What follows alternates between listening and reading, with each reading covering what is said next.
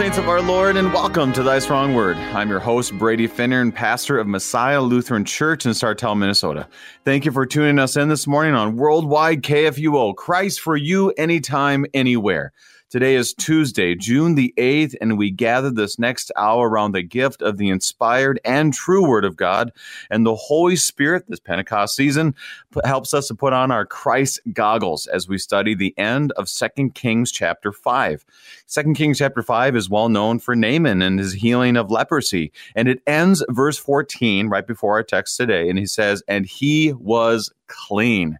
What a reminder for us, and not only for Naaman, but also for us by the blood of Christ, we are made clean. And what happens after they are made clean? It seems like, well, everything's going to go and, and fat and happy and be able to move forward, but not quite exactly what happens here today. Selfishness, greed, everything else.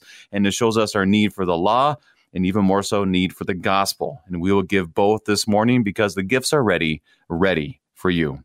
Thank you to our friends from Lutheran Heritage Foundation for your support of Thy Strong Word. Visit lhfmissions.org for more information. lhfmissions.org. To help us be strengthened by God's Word, we have with us regular guest Pastor John Lekumsky, co-host of Wrestling with the Basics, and also now living in Minnesota. Pastor Lekumsky, welcome back to Thy Strong Word. Yeah, so so you what are you an hour, an hour and a half north of where I'm at, Brady? Yep, yep, northwest, uh, northwest, yeah. Mm-hmm. Okay, um, so I, are you got 96 degrees, 97 degrees today, Brady, or, or yep, is that hour and a half? Okay, because you know uh, that's uh, what I came north, up yeah. here. I came up here to get the nice 75. That's the normal temperature. Mm, and, see? and, since see? we've been here, it's like 20 degrees over that, or even more. We hit 100 here in Northfield a couple yeah. of days ago. Um, yeah. But I think I understand that, Brady. uh, well, even though I, I, I, might complain to you because you told me how nice it was up in Minnesota. Yes, right. I did. Cool. I did. Yeah, yeah, How cool it gets at certain uh, times of year. Yeah, absolutely, absolutely. Uh, but apparently, so, I'm gonna have to wait. Uh, wait for that cool. absolutely, not, you are gonna have yeah. to wait. You are gonna have to wait. Now, I'm gonna do a little bit of a step back for you, our listeners, and I am I have before me a book called, and this is for Pastor Lekumsky, and for any of you, our listeners, if you come to visit Minnesota. I have a book be- before me. It's called The Visitor Guide to Minnesota How to Talk Minnesotan so this is going to be my attempt to do a little prairie home companion um, for our time today. So, in case you come into Minnesota, there's a few words that are very important for Minnesotans to use, and it's good for you to be able to interpret them, and for you, Pastor uh, for you to use them. And the word is "you bet." Okay. Have you used this yet, Pastor? oh, Have of course. Yeah, I'm familiar with the book you're talking about. Yes, that, that's required is. if you're going to live in Minnesota, because otherwise, even you, for you could not communicate. Yeah. yeah, exactly. So let me read this to you today for a little bit of Prairie Home Companion. You bet is a very important word for the typical Minnesotan, and it's something that brings you into the the the, the breath and joy of what it means to be a Minnesotan because a common use is in response to a thank you or I appreciate it. If you buy something in a Minnesota store, say a bag, of course, that's how you say it, or two of tiny marshmallows for a salad, of course, for your typical Minnesota potluck, the sales clerk might say to you, thank you, in which in case you say, you bet. But generally, the custom is that the customer says thank you at first in Minnesota. That is the way it should be. And then the clerk says, you bet. You bet is mainly used as a question to answer questions. If you can't think of anything to say, you say, you bet. You bet is meant to be pleasantly agreeable and doesn't obligate you to have a strong opinion. Of course, what would be a situation in Minnesota that a Minnesotan would have a strong opinion? You'll say in the time like today, is it warm enough for you? You always say, you bet. Someone says Governor Walz has been keeping a pretty low profile post COVID, hasn't he? And you say, no matter how you vote, you bet. and sometimes the question is only implied. I kind of like flannel pajamas. You say, you bet. The humidity is sort of gets you is sort of getting you today, isn't it? You bet. And if it is really hot, you try not to be too much of a strong opinion and you just say, you bet. So there it is. Is that helpful, Pastor Lukomsky? that is. And of course, today, in regards to the temperature, you bet. exactly. So, and, and, Pastor... I, I, would add this. You know, you know, so that's that's actually the version for the people that are not native. Because if you're native, you would actually say "you betcha." Oh, absolutely. you, you, exactly you right. Fill it out there, but but yeah, you bet that for the non-natives. so this is a good. We'll have some of these moments. I have this book. One of my members gave it to me, and we'll be having some of these moments with Pastor Lukomsky when he comes on the program. So be ready to learn a little more about Minnesota. And I'm hoping um, we also will make an announcement when Pastor Lukomsky and I get together for lunch at uh, um, somewhere in Northfield, and we'll say, "Hey, if you're listening, come on over." Over at such and such a time. Hopefully that works too. What do you think? I think that would be exciting. In fact, yeah, I've got a have got a stepdaughter who's just chomping at the bit because she wants to meet you in the worst way. So poor, she listens to all of lady. your episodes. Oh yeah, no! Yeah, yeah. she live in Northfield? She yes, yes, she does. Oh yeah, my yeah, goodness! Yeah. Oh my. she'll, okay. She'll be there at our lunch for sure. well, one of our uh, one of our track athletes, because I coach track, and right now, by the way, not fun to coach track in 95 no, degree weather. Well that's what I was thinking um, too. Yeah. No, but uh, but yeah, one of our athletes is going to Carleton next year, so that's ah, quite exciting cool. to. Uh, to know she's going there. But anyways, we're here back in the farm, back back to the scriptures. And Pastor, can you begin us in prayer to get us back on track? Well, Lord, we just we well we rejoice even in the heat, okay, because we know all things come from you, uh, all good things. And, and, today, this is just a wonderful text. Help us to hear this text to have it strike our heart, both in terms of a call to repentance, but certainly also in a word of encouragement and a word of hope uh, and a word to strengthen our faith. In Jesus' name, we pray. Amen. Amen. Reminder to our listeners, if you have any questions concerning 2 Kings chapter 5, send us an email, kfuo at kfuo.org. Or, um, as we are doing now doing, Pastor, call us, 1-800-730-2727, 1-800-730-2727. Oh, and I keep forgetting the other one. Uh, you know, in, in, today's world, you don't really need a local or uh, toll-free number because everyone has a cell phone, but you Everyone's can call also. Yep yeah, at 314 821 0850. 314 821 0850. So, um, yeah, so call it in if you need. We've had a couple callers in the last week, which has been a lot of fun. And of course, I will always divert and give it to Pastor Lukomsky to answer. So, I think we're ready. and if it's a tough question, I will divert and give it back to you. exactly. We'll keep asking. Maybe someone will call in and give us the answer. No. Anyways. Right.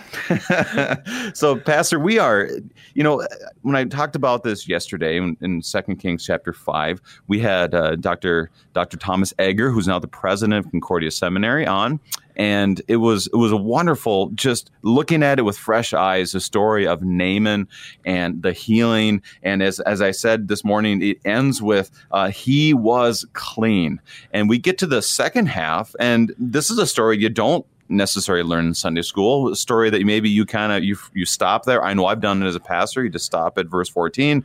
And but the next piece shows us a lot of gems so, Pastor, what kind of themes or background contextual things you want to highlight to help us out? Well, well, you know, Brady, as we, we've talked about the previous doing with Kings, uh, I, I, believe it is a book of tragedy. Uh, mm. and, and, we have to remember it's being written to people who have lost everything. Uh, their temple's been destroyed.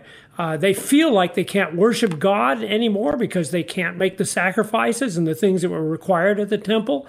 Uh, they've lost their, their kingdom. Uh, they've lost all their personal property. They're exiles in, in Babylon.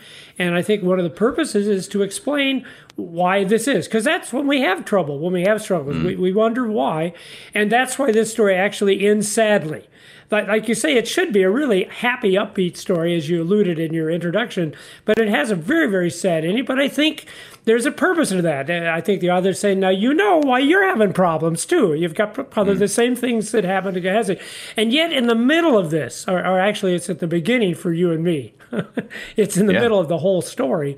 We, we have this beautiful thing of hope uh, which I think was intended to encourage these people who had lost everything. And it is, you always talk about the Jesus goggles, Brady, and mm-hmm. I think it is probably one of the clearest Jesus things uh, in in the the Old Testament. In fact, there is something that is said in these verses we are going to study that could not be said apart from Jesus Christ and the things he accomplished through his suffering, death, and resurrection. So, uh, at the same time, it's a very sad story. At the same time, there is this beautiful element of faith and hope that's just so crystal clear uh, that it would cause any of us, especially those of us who are repentant, those of us who can kind of identify with Gehazi here, uh, mm-hmm. it would cause us to to uh, rejoice. So anyway, that's my introduction. All right. Well, that kind of gives us a anticipation. It's like the end of a movie and waiting for the sequel. I mean, you just left us on the cliff, and I can't wait to hear more about Jesus this morning. So let us dig in. Reminder to our listeners that we'll be reading from the English Standard Version and open up our Bibles and let's do this. We are in 2 Kings chapter 5, and we'll begin in verses 15 and 16. Then he, Naaman, returned to the man of God, would be Elisha he and all his company, and he came and stood before him, and he said, Behold, I know that there is no God in all the earth, but in Israel. So accept now a present from your servant. But he said, As the Lord lives before whom I stand, I will receive none. And he urged him to take it, but he refused. Now, I want I want to stop there because we see one of the highlights I found in this in my study is just this wonderful. He goes back to Elisha and says, "Hey, um, there is no other God. This is a guy from Syria. You know, this is a guy that that probably worshipped other gods. He knows there's one true God, and he wants to do this in generosity. This is the Lord has has come to him in His Word. He's given him mercy. Now he wants to extend this mercy. I can't help but not think about you know Second Corinthians." Corinthians chapter 8 when it talks about how, um, for you know, the grace of our Lord Jesus said, though he was rich, yet for your sake he became poor, so that by his poverty you might become rich. Just that understanding of Second Corinthians 8 and 9, where it points us to generosity. It flows from our Lord. We give to others. Naaman wants to do it. And then that's another cliffhanger. Um, Elisha says, no. so what's your thoughts on this i thought it was just a wonderful um, like wow boy, how does he feel about this? But it, it, it, it, there's more to the story, obviously. But I just thought that the Lord gives us His generous heart, and He doesn't accept it. Any thoughts on these verses? Oh, okay, so, so, so exactly. So you know, we Lutherans, uh, uh we we like to say faith alone. But but faith is never alone. I, I didn't make that up. Someone mm. else made. Do you mm-hmm. know who said? I don't. Whatever. Yeah, oh, yeah faith alone, but never faith. And and so you're right. So you see this. He's experienced the generosity of God, and we're going to highlight that as we talk a little bit about this story. And and, and that caused you to respond. We love as God first loved us. That, that that's the mm-hmm. passage mm-hmm. in the Old Testament. Mm-hmm. But as you look at this, though. I, I, I did not did not notice this until just minutes before the show. Name, Naaman actually disappears in these verses. You, you had to you had to tell us who the he is, uh, right? when sure. you read it, because mm-hmm. because mm-hmm. all of a sudden, and in fact, if you look back, the last time we heard from Naaman, quote unquote, was when he was angry. okay? Right. True. Mm-hmm. And I, I I don't think that's a fluke. I, I think the author is saying this is not the Naaman you met earlier. We have a new Naaman now, a Naaman that's been changed by the grace of God, by the by the mercy of God. Because of course, if you're a Jew reading this, this is what shocks you, because Naaman should not be healed.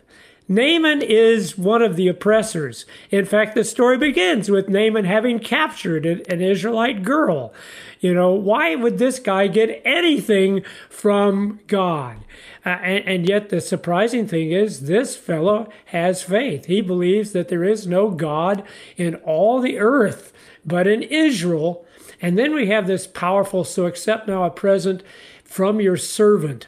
Uh, one of the things we're going to have to do, Brady, is, is, kind of unpack some of the English translation here because the English mm-hmm. obscures. Mm-hmm. They obscure what's going on in this text because this is a very powerful word. Uh, it's the and, and, by the way, there's probably somebody who's really smart who knows how to pronounce Hebrew. Probably you. is it Ebed, Ebed or Ebed? Do you know? Uh, I said I say yeah. Ebed, but you know what? Who uh, knows? You say Ebed. I Somebody knows. well, okay, but but the fact is, it's the word for slave. Mm-hmm. Now, now, now, admittedly, uh, Hebrew doesn't have a lot of words.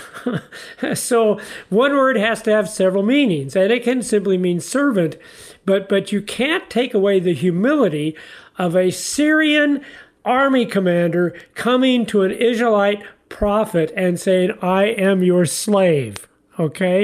Right. Okay. In fact, it's the same word that's used in the previous chapter of this man's, Naaman's relationship to his king.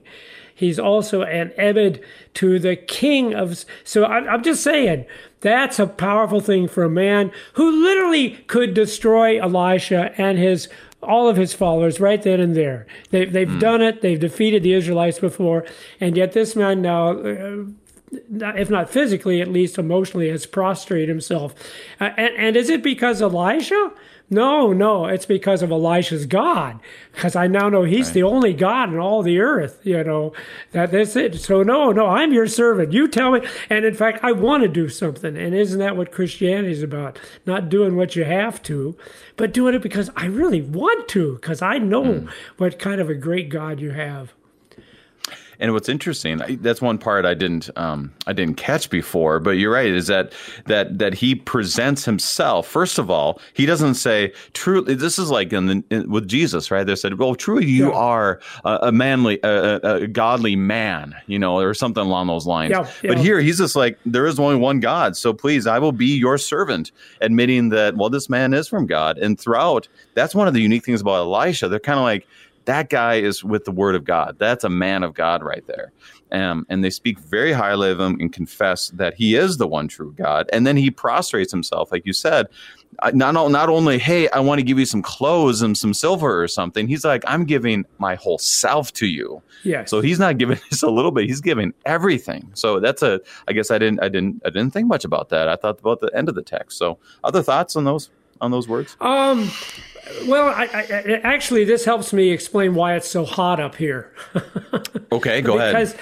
Because you see, I forgot that God is the God of all the earth, and, see, and, and yeah. therefore, if I want to be cool, I've got that under my control. All I have to do uh. is go ah. to Minnesota, and I'll be because see, I'm the one in charge of providing cool weather, mm, and God mm-hmm. said, "No, I'm God of all the earth, Minnesota as well as St. Louis, and if I want to make it warm in Minnesota, I can make it warm." Warm in Minnesota.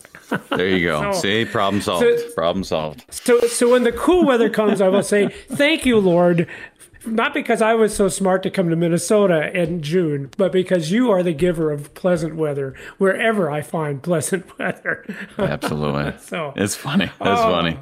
So here's another um, yeah. another situation here too. One of the problems for uh, for Naaman is that he didn't know the Minnesota rule. Um, and the Minnesota rule is is that when when when you if someone asks you for food, they say, "Would you like some food, like some coffee or whatever?" You go to their house.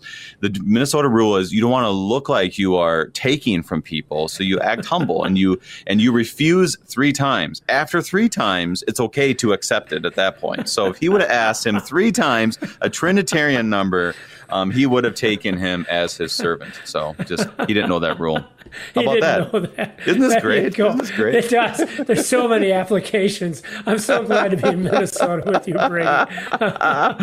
oh, it's good stuff. And, and, good stuff. Anyways, and, and, just just adding on it, don't don't you think that that's why that's why uh, uh, Elisha refuses uh, the gift of Naaman because he doesn't want any confusion with this rookie, this this new believer, this this baby believer. Uh, I, I'm glad. It's a good thing you want to do good for me, but you know, you know, no, that's not why you got this. It's not like I, I know how you understand it works, Naaman, with your gods. Uh, you do something, that God does something for you. God does something for you. Do something for Him. You know, quid pro quo, but not mm. with the God of the earth, not with the Israel God. No, He just gives good things, and if you give back back, well, that's good. But but he doesn't. You don't need to do that to get, get the blessings that he wants to bestow upon you. So I think that the rejection of the gift here is simply to say this is all about grace, and mm. and in your new faith, I don't want any confusion in your mind, but this is all about the the grace of God. Yeah. And, and that is very clear in verse 16, as Elisha says, as the Lord Yahweh lives. Yeah. Um, he's definitely not doing it out of, well, you know, I don't want you guys to think too highly of me. You know, I don't want you guys. No, it's about the Lord. This is all about the Lord and thanks and praise to Him. So let's keep moving and, forward. And, and, and no, isn't that typical of Minnesota too? Minnesotans, they no, no, it's not me. No, no, don't don't thank me. yeah, but inside we're we're very much so. We're very internal narcissists. We just don't want you to know about it. Yeah, that's right. so let's keep moving uh, forward. Let's keep moving right. forward. Verses seventeen through nineteen. Then Naaman said. If not, please let there be given to your servant two mules' load of earth. For from now on your servant will not offer burnt offering or sacrifice to any god but the Lord Yahweh. In this matter, may the Lord Yahweh pardon your servant. When my master goes into the house of Rimmon to worship there, l- leaning on my arm, and bow myself to the house of Rimmon, when I bow myself to the house of Rimmon, the Lord pardon your servant in this matter. And he said to him, Go in peace. But when Naaman had gone from him a short distance, oh, excuse me, I'm, i should have stopped. I'll stop at go in peace, and then go I'll read peace. the rest yeah, later. I think that's a good place so, to start. Yeah, so, yeah. so, so here, this is this is interesting. So he's kind of like, okay, but you know what? And this is one of the commentaries I read. I want to hear your thoughts on it. Is sure. he says, okay, but I, I need some, I need some earth. You know, I need, I need two mules load of earth. Um, and this is interesting because in our congregation we have excavation, a, a, a, family that owns excavation companies. So they're, they're always the guys that I'll say, "Hey, uh, Gracky brothers, I need some dirt," and so that next day there's dirt on my front lawn. You know, it's wonderful. But anyways, so we need some dirt. And one of the commentaries said this. They said. Um, his understanding, and this is where he clearly was, he knew there's one God, but he wasn't quite sure how this works. The commentary said that that he wants the dirt from the Holy Land to take with him to Syria so that when he offers sacrifices that he's doing it quote on the on the holy ground. You know it's like Moses take off your sandals. This is holy ground. I need to take it with me and to go from there. Did you do you read anything on this Oh yeah, and I, I, agree with that completely. Yeah, mm. it's that whole pagan concept that well, if he's the God of Israel, then I've got to have the the land of Israel in order to properly worship him right? There's no way I could worship him without that that land of Israel. Yeah, no, I agree with that completely. And this and this is a good reminder of how easy it is for us, even as Christians, to kind of um, segment things in life where like you, you go there somewhere, let's say the Holy Land, okay, I got water from the Jordan River, and then you take it back, and then I got baptized with the Jordan water, that kind of thing, or whatever it might be. Oh yeah, and how yeah. easy that is to do those kind of things, um, to act as if it's more holy. I don't say it's wrong; it's not wrong, but if it gets to replacing the reality of who the Lord is, it, then then you just create more idols. Um, we already have enough idols; we don't need more of them. So, any thoughts on that? How we might do that today? Well, I, and so I actually had a fella come and bring me a, a bottle of water from the Jordan, uh, and, and, I could tell that he really thought, well, this was exciting. And then again, I'm, I'm not like you say that that's okay. I think yeah. I've, I've got. If you want it when you come to see me, I'll bring my bottle of water from the Jordan. but like you said, the, the danger is to think that somehow if I would baptize someone with the water from the River Jordan, would that be a no? No, that's a really dangerous thought, isn't it? That somehow it's the the the, the location of the water that makes baptism effective uh, are, are, not. Um, but see, here's what's, what's what I find is interesting. So remember now, we got these Jewish people reading. They're reading, they're hearing this story. And, and I'm thinking at this point, they're rolling their eyes for three reasons. Number one, oh, really? You have to have the dirt in order to worship God? How, how foolish can you be? Oh, really? You're going to bow down to Rimmon and you want that mm. to be hmm. excused? Don't we all understand there is only one God? First commandment stuff. Uh, and you know what I think would have really aggravated them? That he says, in this matter, may the Lord pardon your servant. And before, I will not offer any burnt offering or sacrifice to any God but the Lord. And, mm. and for those who are following along, you will note that that word Lord is spelt in all four capital letters, which reminds us that that was actually the holy name of God.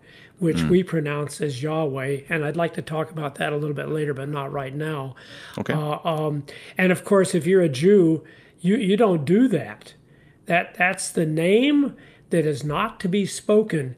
And now I, I, it's all right, I guess, for Elijah to speak it because he's a man of God. Gehazi will speak it. And well, you know, he's the, the boy of a man of God. But for a, a Syrian, a pagan, you mm. know, at this point, they're all up in arms. But, but Brady, don't you see, that's the point. This is what this is the God you have. This is the God of Israel. He's a God of complete and total grace.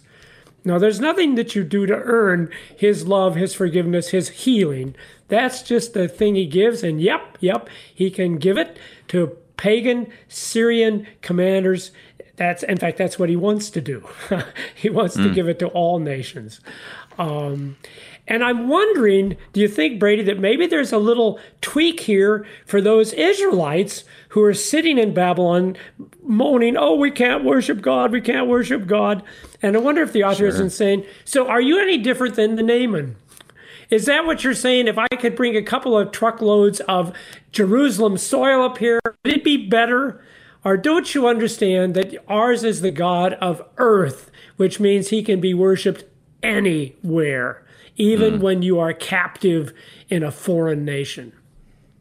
I think you know that's a, a, great insight to that. I mean, at least it would have hit their ears in that way. Like, oh yeah. yeah, okay, all right. So we're not at the temple. Okay, we're still okay. And and you see that really from that time on. I mean, they're they're um, you, hear it in James and the people in the dispersion, and I mean they're all over the place. And we're studying the Book of Acts and at our church, and and you go into Athens, and he's like, God can be found in not one building. He is the Lord of all creation. I mean, this is a very common theme throughout um, the scriptures and a reminder for us that you know what um, there is there is Jesus. He has died for me. The, the gifts are ready, and, and so forth. And of course, in America, we tend to take that different direction. I don't want to go there, but it is a reminder of that. Now, I want to touch about one thing, um, and I want to maybe I just want to bring up the question. I'll bring up the question, then I want you to answer it after the break. Okay. How's that? How's that, okay. Pastor? That sounds good. Is sure. What's interesting to me is he's like, okay, I'm going to go worship at uh, this the god of the house of Rimmon, and and how do we reconcile that with the words of Elijah, First Kings chapter 18? Make a choice, Baal or Yahweh. What are you going to do um, as he's standing before the sacrifices? And even Jesus, um, who's ever not with me, Luke chapter 11, is against me. Whoever does not gather with me scatters. How do we reconcile what happens here? With the rest of Scripture, obviously for clarity's sake. But right now, we need to take our break, and Pastor John will get that after the break. And we are studying Second Kings chapter 5 with Pastor John Lekumsky. We'll be right back.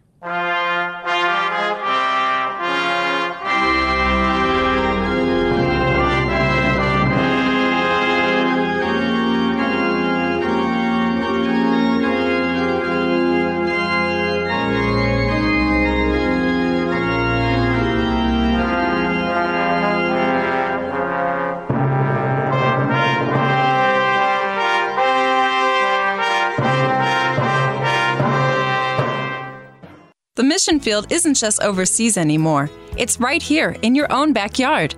If English isn't the first language of your neighbor or friend, and you'd like to share the good news of Jesus Christ with them in their own language, contact the Lutheran Heritage Foundation at lhfmissions.org. LHF has translated and published the Small Catechism, children's Bible stories, hymnals, and devotions into 85 different languages and gives them free of charge to those who need them. lhfmissions.org. The Lutheran Church Missouri Synod, on behalf of Concordia Plan Services, Lutheran Housing Support Corporation, Concordia University System, Lutheran Church Extension Fund, the LCMS Foundation, and Corporate Synod, daily reaches out to our members and partners, working together to support our local, global, and international ministries, church workers, and LCMS initiatives at large to carry the mission forward and to serve each other in love. Opportunities to serve, lcms.org/careers.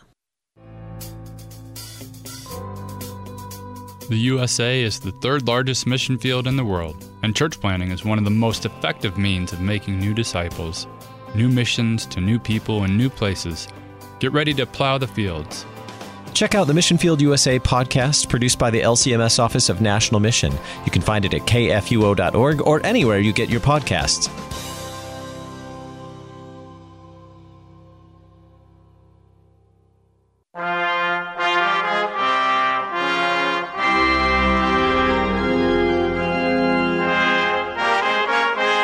And welcome back. We are studying 2 Kings chapter 5 with Pastor John Lekumsky. And the question I asked before is it seems to me that Naaman's kind of like, well, I'm going to go back to Syria. I'm going to um, go to the house of Rimmon, which is a, another god in Syria. Um, pardon my servant beforehand. And how do we reconcile with that? 1 Kings chapter 18, Elijah says, Baal or Yahweh, what are you going to choose? Luke chapter 11, uh, I suppose Joshua, you know, um, uh, who are you going to choose? Uh, as for me and my house, uh, Jesus says, "Whatever who's never not with me is against me." How do we reconcile all this together, Pastor? All right, so so this is actually where I, I see Jesus uh, ah, yes. so so crystal clear in this text, particularly in the phrase. What is Elisha's answer to this? Elisha doesn't comment one way or the other. He doesn't say, "Well, that's a good thing to do." Uh, we would like him to say, "Oh, you can't do that," but he doesn't say that either. In fact, what he simply mm-hmm. says is, "Go in shalom, go in peace."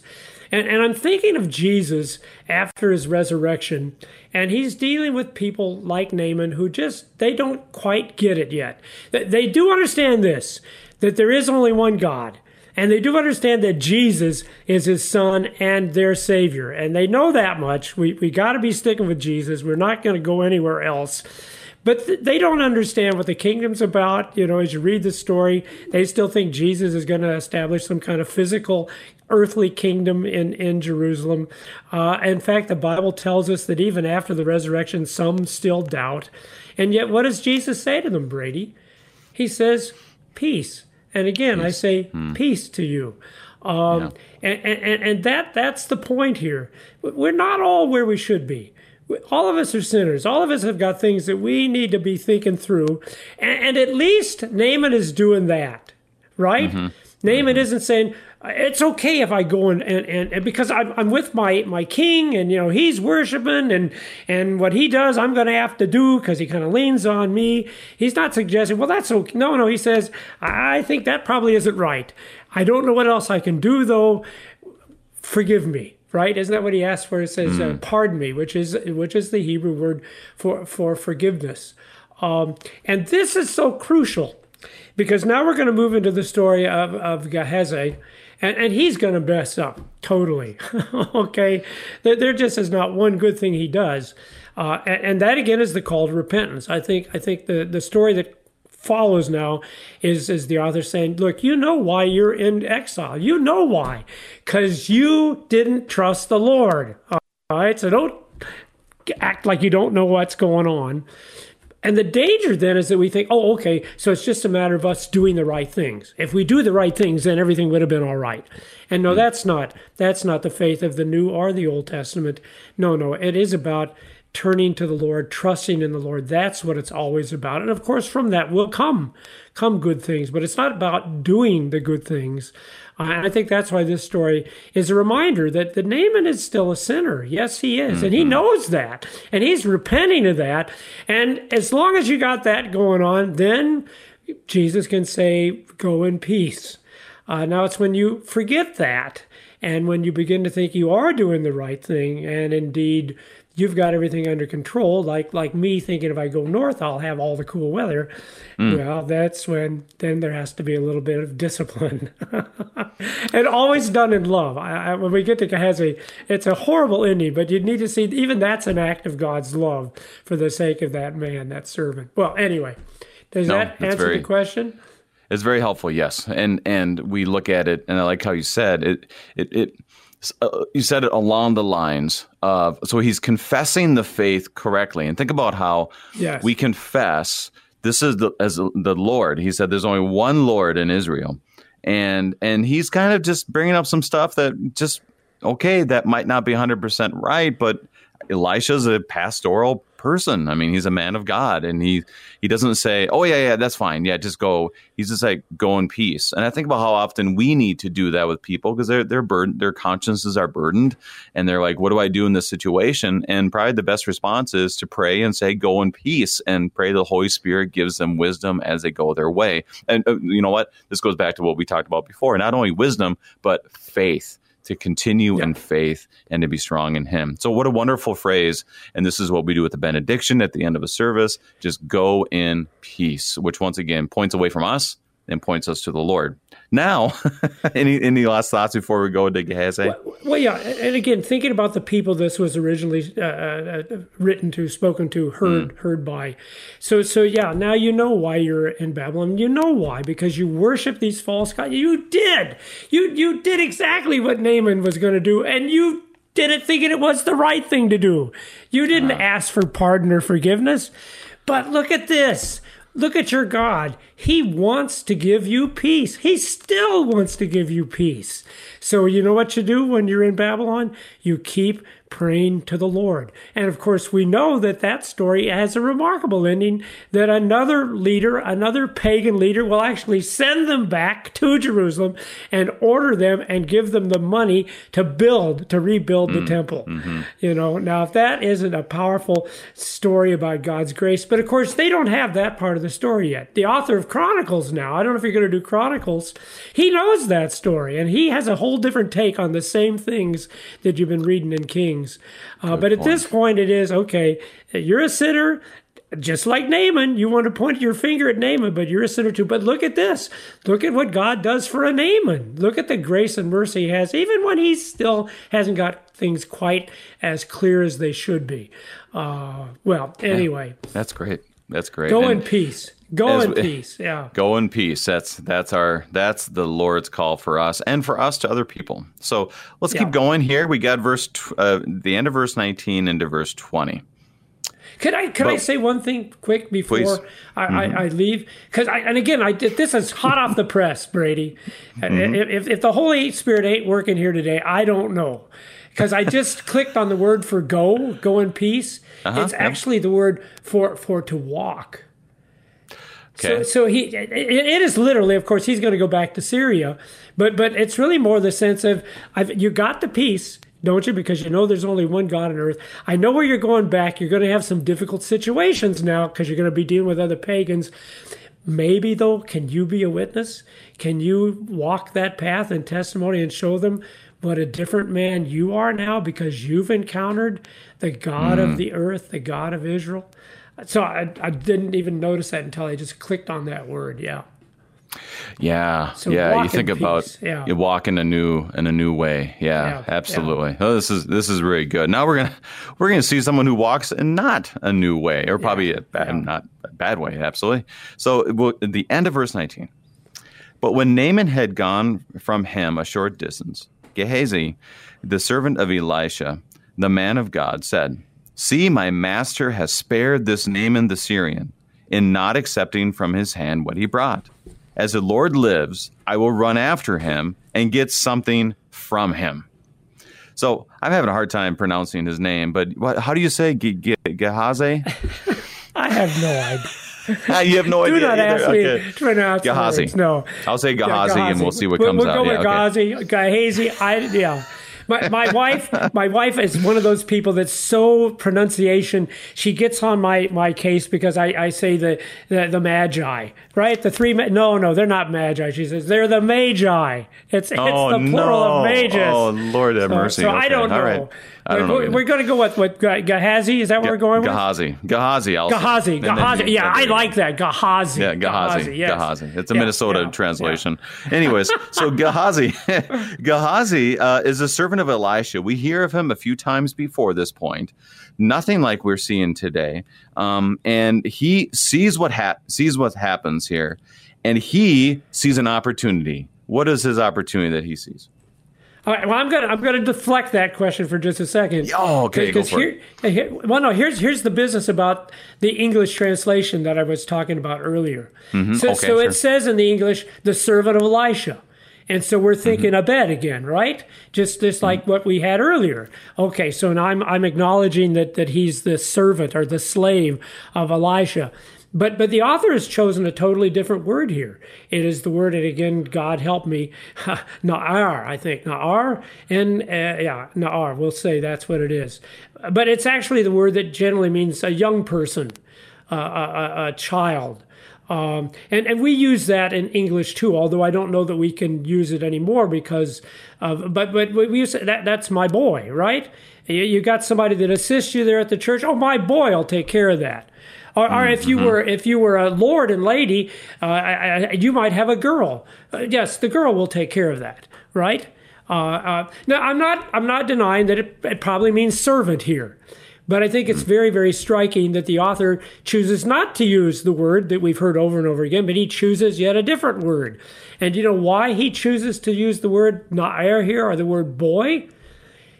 Because it's the same word he began with, with the little girl. Only it was the ah. feminine form of that word. Sure. And Okay, see, okay. see what he's doing. He said, now let's go back to where we started. Remember this Israelite girl? Remember what she did? How she came to her pagan master and said, I know someone who can help you. Now we're going to contrast that with another na'ar, okay? Another uh, boy in this case, but it's the same word, it's feminine or, or masculine, and he's going to go a totally different way, isn't he? So, so there, there's something really great going on here that the author is saying. I wanted to contrast two people, and then I want to ask yourself why. Why was she so generous that even though she'd been taken captive, stripped away from her family, made to be a slave in a foreign land, why could she be so generous? And yet we have a guy here who's actually relatively safe. You know, uh, no one's threatening him. He is a free man as far as his Naaman is concerned, at least. And yet he, he responds totally different. So anyway, I just I just needed to point that out because I think that is super cool. Yeah. Yeah, yeah, that is that is a great connection because talking about it yesterday was just this little girl. God will use the lowly uh, people in order to get His work done, and He uses lowly things like the water from the Jordan River um, to to to cause healing. And here there is a, a lowliness, but it's not just because Gehazi is a little boy, um, but that he is unfaithful. I guess is probably the best way Yes. to say it. Yeah. Now, how would you do? How would you speak about this? Because he uses the same lingo as Elisha. As the Lord lives, I will run after him and get something from him. What are your thoughts on those? Oh words? well, yeah. Okay. Well, see now here's all kinds of other neat things that are going on language wise. Uh, the obvious thing is is that we've got two people making the same vow. All right. But they're totally different, aren't they? They're totally mm-hmm. different. One is a good vow, what, what Elijah says, because his desire is to, to, to maintain the message of God's grace and mercy. And here we've got a guy who's making the same words, same vow, but he's all about greed, all about mm. selfishness. A- And, of course, there's a powerful lesson in that. It's not the words, is it? It's the heart that matters. You can be saying all the right words, but if the heart is somewhere else, then the words are empty. They're empty of any meaning. But here's the other really neat thing that's going on language wise. So again, we have that word for Yahweh. Uh, uh, uh, okay, as the Lord, as uh, so the, the the original word would have been Yahweh. Uh, now, now, Brady, we, we were talking about how to pronounce uh, uh, Gehazi. Uh, how do you- how do you pronounce the word Yahweh? How do you pronounce the word Yahweh? I just say Yahweh. Okay, Am I saying it wrong? Is that is that how they would have pronounced it? I don't know. I don't know. Jehovah. We don't know. We don't said. know. no, well, see, and you know why we don't know? So, I mean, we toss around the word Yahweh all the time, but but Mm-hmm. I was reflecting on this. We don't know how they would have pronounced it, and you know why we don't know? Because they never pronounced it. Oh, right. Okay. There it is. There it That's is. right. When, when, if, if we were Jews, if you were a Jewish person reading this, you would not, well, you would have said Lord. That's exactly what you would have said, because that's what you did. You, you, substitute, you substituted uh, the name of God, which was never to be spoken, right? Because, of course, he says, don't take my name in vain. What a smart way. Well, just not say it then. Yeah, That- don't speak his name at all. Yeah. yeah, well, that'll take care of that. We don't need to worry about that. We just won't say. Uh, um, and so what you did is you substituted the word Adonai, which is the Right. Hebrew word for love. Now, here's the thing that I learned that, that just tickled me. So if, if you were reading this in the Hebrew Bible, when you would come to the word Yahweh, if I can say that, okay, yeah. yeah, we can. you would you, you would find the vowels for the word Adonai. In other words, we really have no idea how they would have pronounced Yahweh because they wouldn't have put any vowels in it because you're not saying it. So we're not going to put the A E I O U in there. Uh, Hebrew has what we call uh, vowel pointings. They they they, they mm-hmm. don't actually have any vowels at all. They stick things in there so you know how to pronounce it. And, and that word would have had no vowel pointings because you're not supposed to speak it. And so what they did then is they took the vowel pointings that went without an I and they put it in there into that Hebrew word. Am I totally confusing people, or is this making any sense? Well, I'm I'm, I'm waiting for to see what you're going to do with this. So yes, well, well so so the point is you're, you're reading the text and you come to this word that you see the vowels for Adonai. And that was a mnemonic device to remind you, oh, well, that's right. No, I don't say that word. I say Adonai in its place. See, it was a mnemonic mm-hmm. device. To, so you would remember not to do that. Well, see, here's what's the interesting thing, because we also have the word master in here right? See, mm-hmm. my master has spared this name of the Syrian and not accepting from his hand what he bought. And, and guess what the word master is in the Hebrew? It's the word Adonai. Oh, okay. Okay. okay. So, mm-hmm. so, so again, the author is saying, yeah, you all know, you all know the word you're supposed to use, uh, but Gehazi, see, he's not, he's not doing that. He's speaking the name, and, and, and while it was okay for Naaman, a pagan, a pagan to speak that name because he was speaking that name in faith. In faith, yeah. But now, now Gehazi is going to speak that. We all know, no, this is wrong. That that he is breaking the commandment, isn't about not taking the name of the Lord thy God in vain. And can you see how the author is teaching the, the Jewish people and teaching us? It, it's not about it's not about these vocables. It's not about this word. It's about where your heart is. And of course, if you don't believe in the true God, then don't dare misuse his name. But on the other hand, if you trust that he is the only God, he's the God who can give you peace, then you ought to be speaking his name every opportunity you get. Um, uh, and again, like I said, because we don't know about Adonai, we don't know about Yahweh or however they would have said it, we miss all of that. But it's all there uh, in the Hebrew for those that would have read it originally. And that's very helpful because when we read it in English, we clearly have um, access to the Word of God. I mean, this is not like, yeah. oh, well, if you just know Hebrew, then you'd actually know the Word. Like, just gives us a little bit of a, a wider picture of what's happening, and it makes sense because he says the right words. However, the faith that goes with those words are not there because he says, I will run after him. Okay, that's good. You know, the Lord lives. I'm yeah. going to go after him. You know, he's probably not going in peace, by the way, which is interesting thought, and yeah. get something from him and get something from him. So there's there's a dichotomy to that, right? Go in peace or running to get something from him. Clearly not done in faith. Any last thoughts? We need to keep moving. So any last thoughts? Okay. Well, the other thing we have to add is that word spared. See, my master has spared this Naaman. And and in that ah. word is the implication that, you know what? That guy really should have given us something.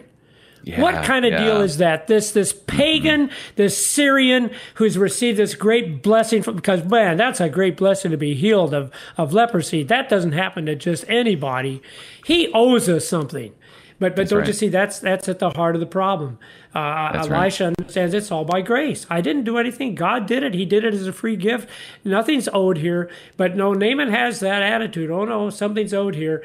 And and so I think actually when Naaman or when when uh, Gehazi leaves, mm-hmm. I think he thinks he's doing a religious act.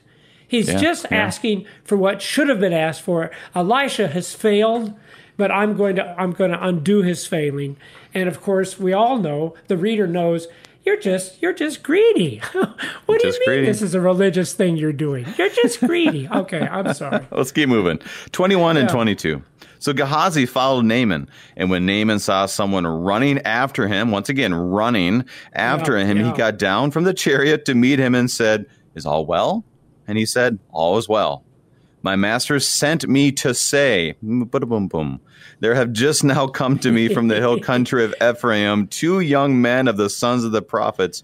Please give them a talent of silver and two changes of clothing. Now, I want to highlight this quickly before we get to anything yeah. else. Is that one, he's running. Okay, so we talk about the walk, go in peace kind of language. He's not doing that. He comes down. Um, Naaman obviously is concerned. Something's going on. And he says, All is well. Well, this goes back to the Shunammite woman. Remember the, the her her her son dies and she ends up with Elisha and he says is all well? And here's a woman who mm-hmm. has lost her son. And what does she say? All is well. She says yeah. it in faith. And now he says is all well? And he says all is well but he's not saying it in faith because it reveals right away he is a lying and so it's just this dichotomy of a woman who lost a son who is not well, but says in faith, it is well, just like our hymn, it is well with my soul, because she knows the Lord is with her. Here, Gehazi says all is well, even though he's lying. So quite the dichotomy. Uh, we don't have much time, but give me a little bit of insight on this if you have any. Okay, and, and, and again, see that it's the same word. It's it's shalom. Go in peace, shalom. And here it is. Right. It's all shalom. And, and the same thing in the, the, the story you were referencing. But but you're right. There is no peace. There is no shalom. And, and and Brady, I'd never thought about the emphasis on the word running. But don't you think that fits into it too? When we don't have peace, we're running around, aren't we? We're just running around yeah. looking for something, seeking something. And when we have peace, oh, we can just take a walk. right? And that's what it right. is. It's just a walk with the Lord, sometimes uphill, sometimes downhill, sometimes to cool places, sometimes to hot places. But it's okay. It, all is shalom, all is well because we're with the Lord. But when we don't have that peace, we're just running around. I, I, that, I didn't even see that, but I think that is that is cool. And like you said, though, everything from here on is just a lie. It's just a lie. Just a lie. He's just making mm-hmm. up stories so he can get something. Yeah. So let's do this. Let's read 23 to 27. I want to highlight yeah. one thing about it as well, and then we will we'll wrap things up. 23 to 27. And Naaman said, Be pleased to accept two talents. And he urged him and tied up the two talents of silver in two bags with two changes of clothing and laid them on two of his servants, and they carried them before Gehazi. And when he came up to the hill, he took from took them from their hand and put them in the house and sent the men away, and they departed. And went in and stood before his master, and Elisha said to him, Where have you been, Gehazi? And he said, Your servant went nowhere. But he said to him, Did not my heart go when the man turned from his chariot to meet you? Was it a time to accept money and garments, olive orchards and vineyards, sheep and oxen, male servants and female servants? Therefore, the leprosy of Naaman shall cling to you and your descendants forever. So he went out from his presence, a leper like snow. Now, I want to see this through this lens. Is is we have a dichotomy of Naaman, who has just been told, "Go in peace," And this is a connection for us on Sunday. On Sunday, we had a baptism. And after baptism, we sang the song, It Is Well With My Soul. And that kind of happened more like I had planned the service and then I then I can forgotten we're gonna have a baptism. Yeah. So I added the baptismal yeah. rite. Usually I'll have like God's own child, I gladly say it, or a baptismal hymn. And but I, I didn't do that. I put it is well with my soul, kind of just by, you know, the Holy Spirit working through this. And it struck me a lot. And this connects to this is that that baptism happens. One, I'm I'm happy I didn't mess it up. That's one thing. Um, but then the family this is why they're here. It is well with my soul, connects to everything that Naaman is doing these things because it is well with his soul. And, and like you said, Gehazi is running around. It is not well with his soul. And so he just kind of keeps making up stuff and taking the money and sending people away and all of this and lies and lies upon lies. And Elisha just needs to say, by the way, God gave me a vision and you did this and you did this it's just such a dichotomy of it is well versus it is not well. Any other thoughts on this text? Well, just just what I had, said earlier, though, too. So, so this is a very sad ending, but again, Kings is a very sad book. Uh, hmm. and so, well, you know why you're in exile? You know why you're in exile because you were also hypocrites. You said the words, but you didn't really mean them. You, you claimed to worship God, and yet at the same time you were worshiping Baal. You did not turn to the Lord in the time of need. You, you tried it, to, right? Because isn't that what the Israelites did? Is what Gehazi did. Oh, we'll take this on our own. We'll make foreign allies. Uh, uh, we, we, you know, we can take care of this. We don't need to turn to God in, in the face of the Assyrians and then finally the Babylonians. But but in the midst of this, so there's this hope because all you got to do is what Naaman did. you just go back to the Lord and say, All right, I, I, I was wrong. I, I realize now there is only one God on this earth, and it is the God of Israel. And He'll give you the peace you're looking for. But you got to quit running around. You know, isn't that what Jesus, He constantly gives these words where He just says, Stay stay, mm. you know, steadfast, which means don't run around. Just stay in you, you, just stay with the Lord, and and it'll all be all right. Even even if you're a leper, it, it, can be all right. It was all right for Naaman. It it can be all right for you, Gehazi. It's just a matter of where you're going to put your trust. Um, and again, I want to emphasize that fact because, see, that comes across like there's something for us to do. And, and, really, trust is just that realization we can't do anything. We are totally inadequate. And yet, the Lord has chosen to do everything for us here on earth and eternally. So, uh, yeah, it's it's interesting. I I did a talk uh, uh, last year, and and one of the it was on a YouTube video for for a conference, actually in Norway. It was a lot of fun, oh, and wow. it was uh, "Freed to Serve to Have Peace." I think is the title of it. And and one of the gals I know from Norway, she she heard it and she said, you know what, you know what, Brady, um, a couple years ago. Uh, if I heard this, I'd be like, yeah, that's nice. And then I would go home and get to work, you know, and now now she has children. And so she said, when I go to church, um, what you said really made sense is because I need to realize what's happening and that it's that peace that I am because it's the Lord's peace. And I think yeah. that really is revealed in this uh, text and a very important thing for us. These words, go in peace. Now, Pastor, we have about a minute left. I want to do this. Can you talk a little bit to verse 27? So now the leprosy that was on Naaman is now going to be on Gehazi. What is God doing here? Well, see that that that's the beautiful thing here. It, it's the thing God has control over, which is leprosy. All right, so God can put leprosy on you, and, and justly so. If you're Gehazi, can you say that I don't deserve this? Well, pretty much you do. You, you lied. You were a hypocrite. You claimed you were doing things for good reasons, but really it was all about yourself. By the way, what do you think? What do you think Elijah was going to say when, when he showed up in this new outfit? Right, Where, would you get right. that from? Well, well, well, whatever, whatever. But you see, that's okay if God puts leprosy on you because we've already established God can heal lepers. He can do that. And he can do it for people that totally don't deserve it. People who are actually oppressing his people, people who are pagans. So, so Gehazi, this is a problem, but I think it's pretty clear what you need to do. You just go to the Lord in repentance and then wait and the Lord will take care of it when it's time, when it's right. Isn't that what Paul said? He prayed three times for the thorn. God said, Ah, not time for that. My grace is sufficient for you uh, and for all of us, because we all got things that we're dealing with, leprosies of a sort. Uh, and, and, I'm telling you, I, I, know one person who can take care of it, and I know you can't. So if I were you, I would just keep going to the Lord, trust in the Lord, and, and He will, He because He can do it. He will grant you the healing when and where it's it's best for you and for all those around you. So that's the great thing. He could have done something else to Gehazi, and Gehazi would have been wondering, well, I don't know, what am I going to do? No, he he put a thing on him that he knows God can deal with, and God wants to deal with. Yeah.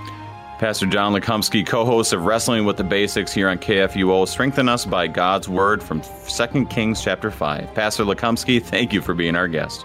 Thank you, Brady. Saints of our Lord, Gehazi just wanted to get something from a generous man. No harm, no foul, no big deal. A little money, some clothes. It was basically offered to Elisha anyways, but the reality is he was sinning and he was running around where he should have had peace. What we have is peace with our Lord, forgiveness that wasn't free but is freely given to you. Saints of our Lord, go in peace. I'm your host, Brady Finnern, and pastor of Messiah Lutheran Church in Sartell, Minnesota. Thank you for joining us, and the Lord keep you safe in the palm of his hands.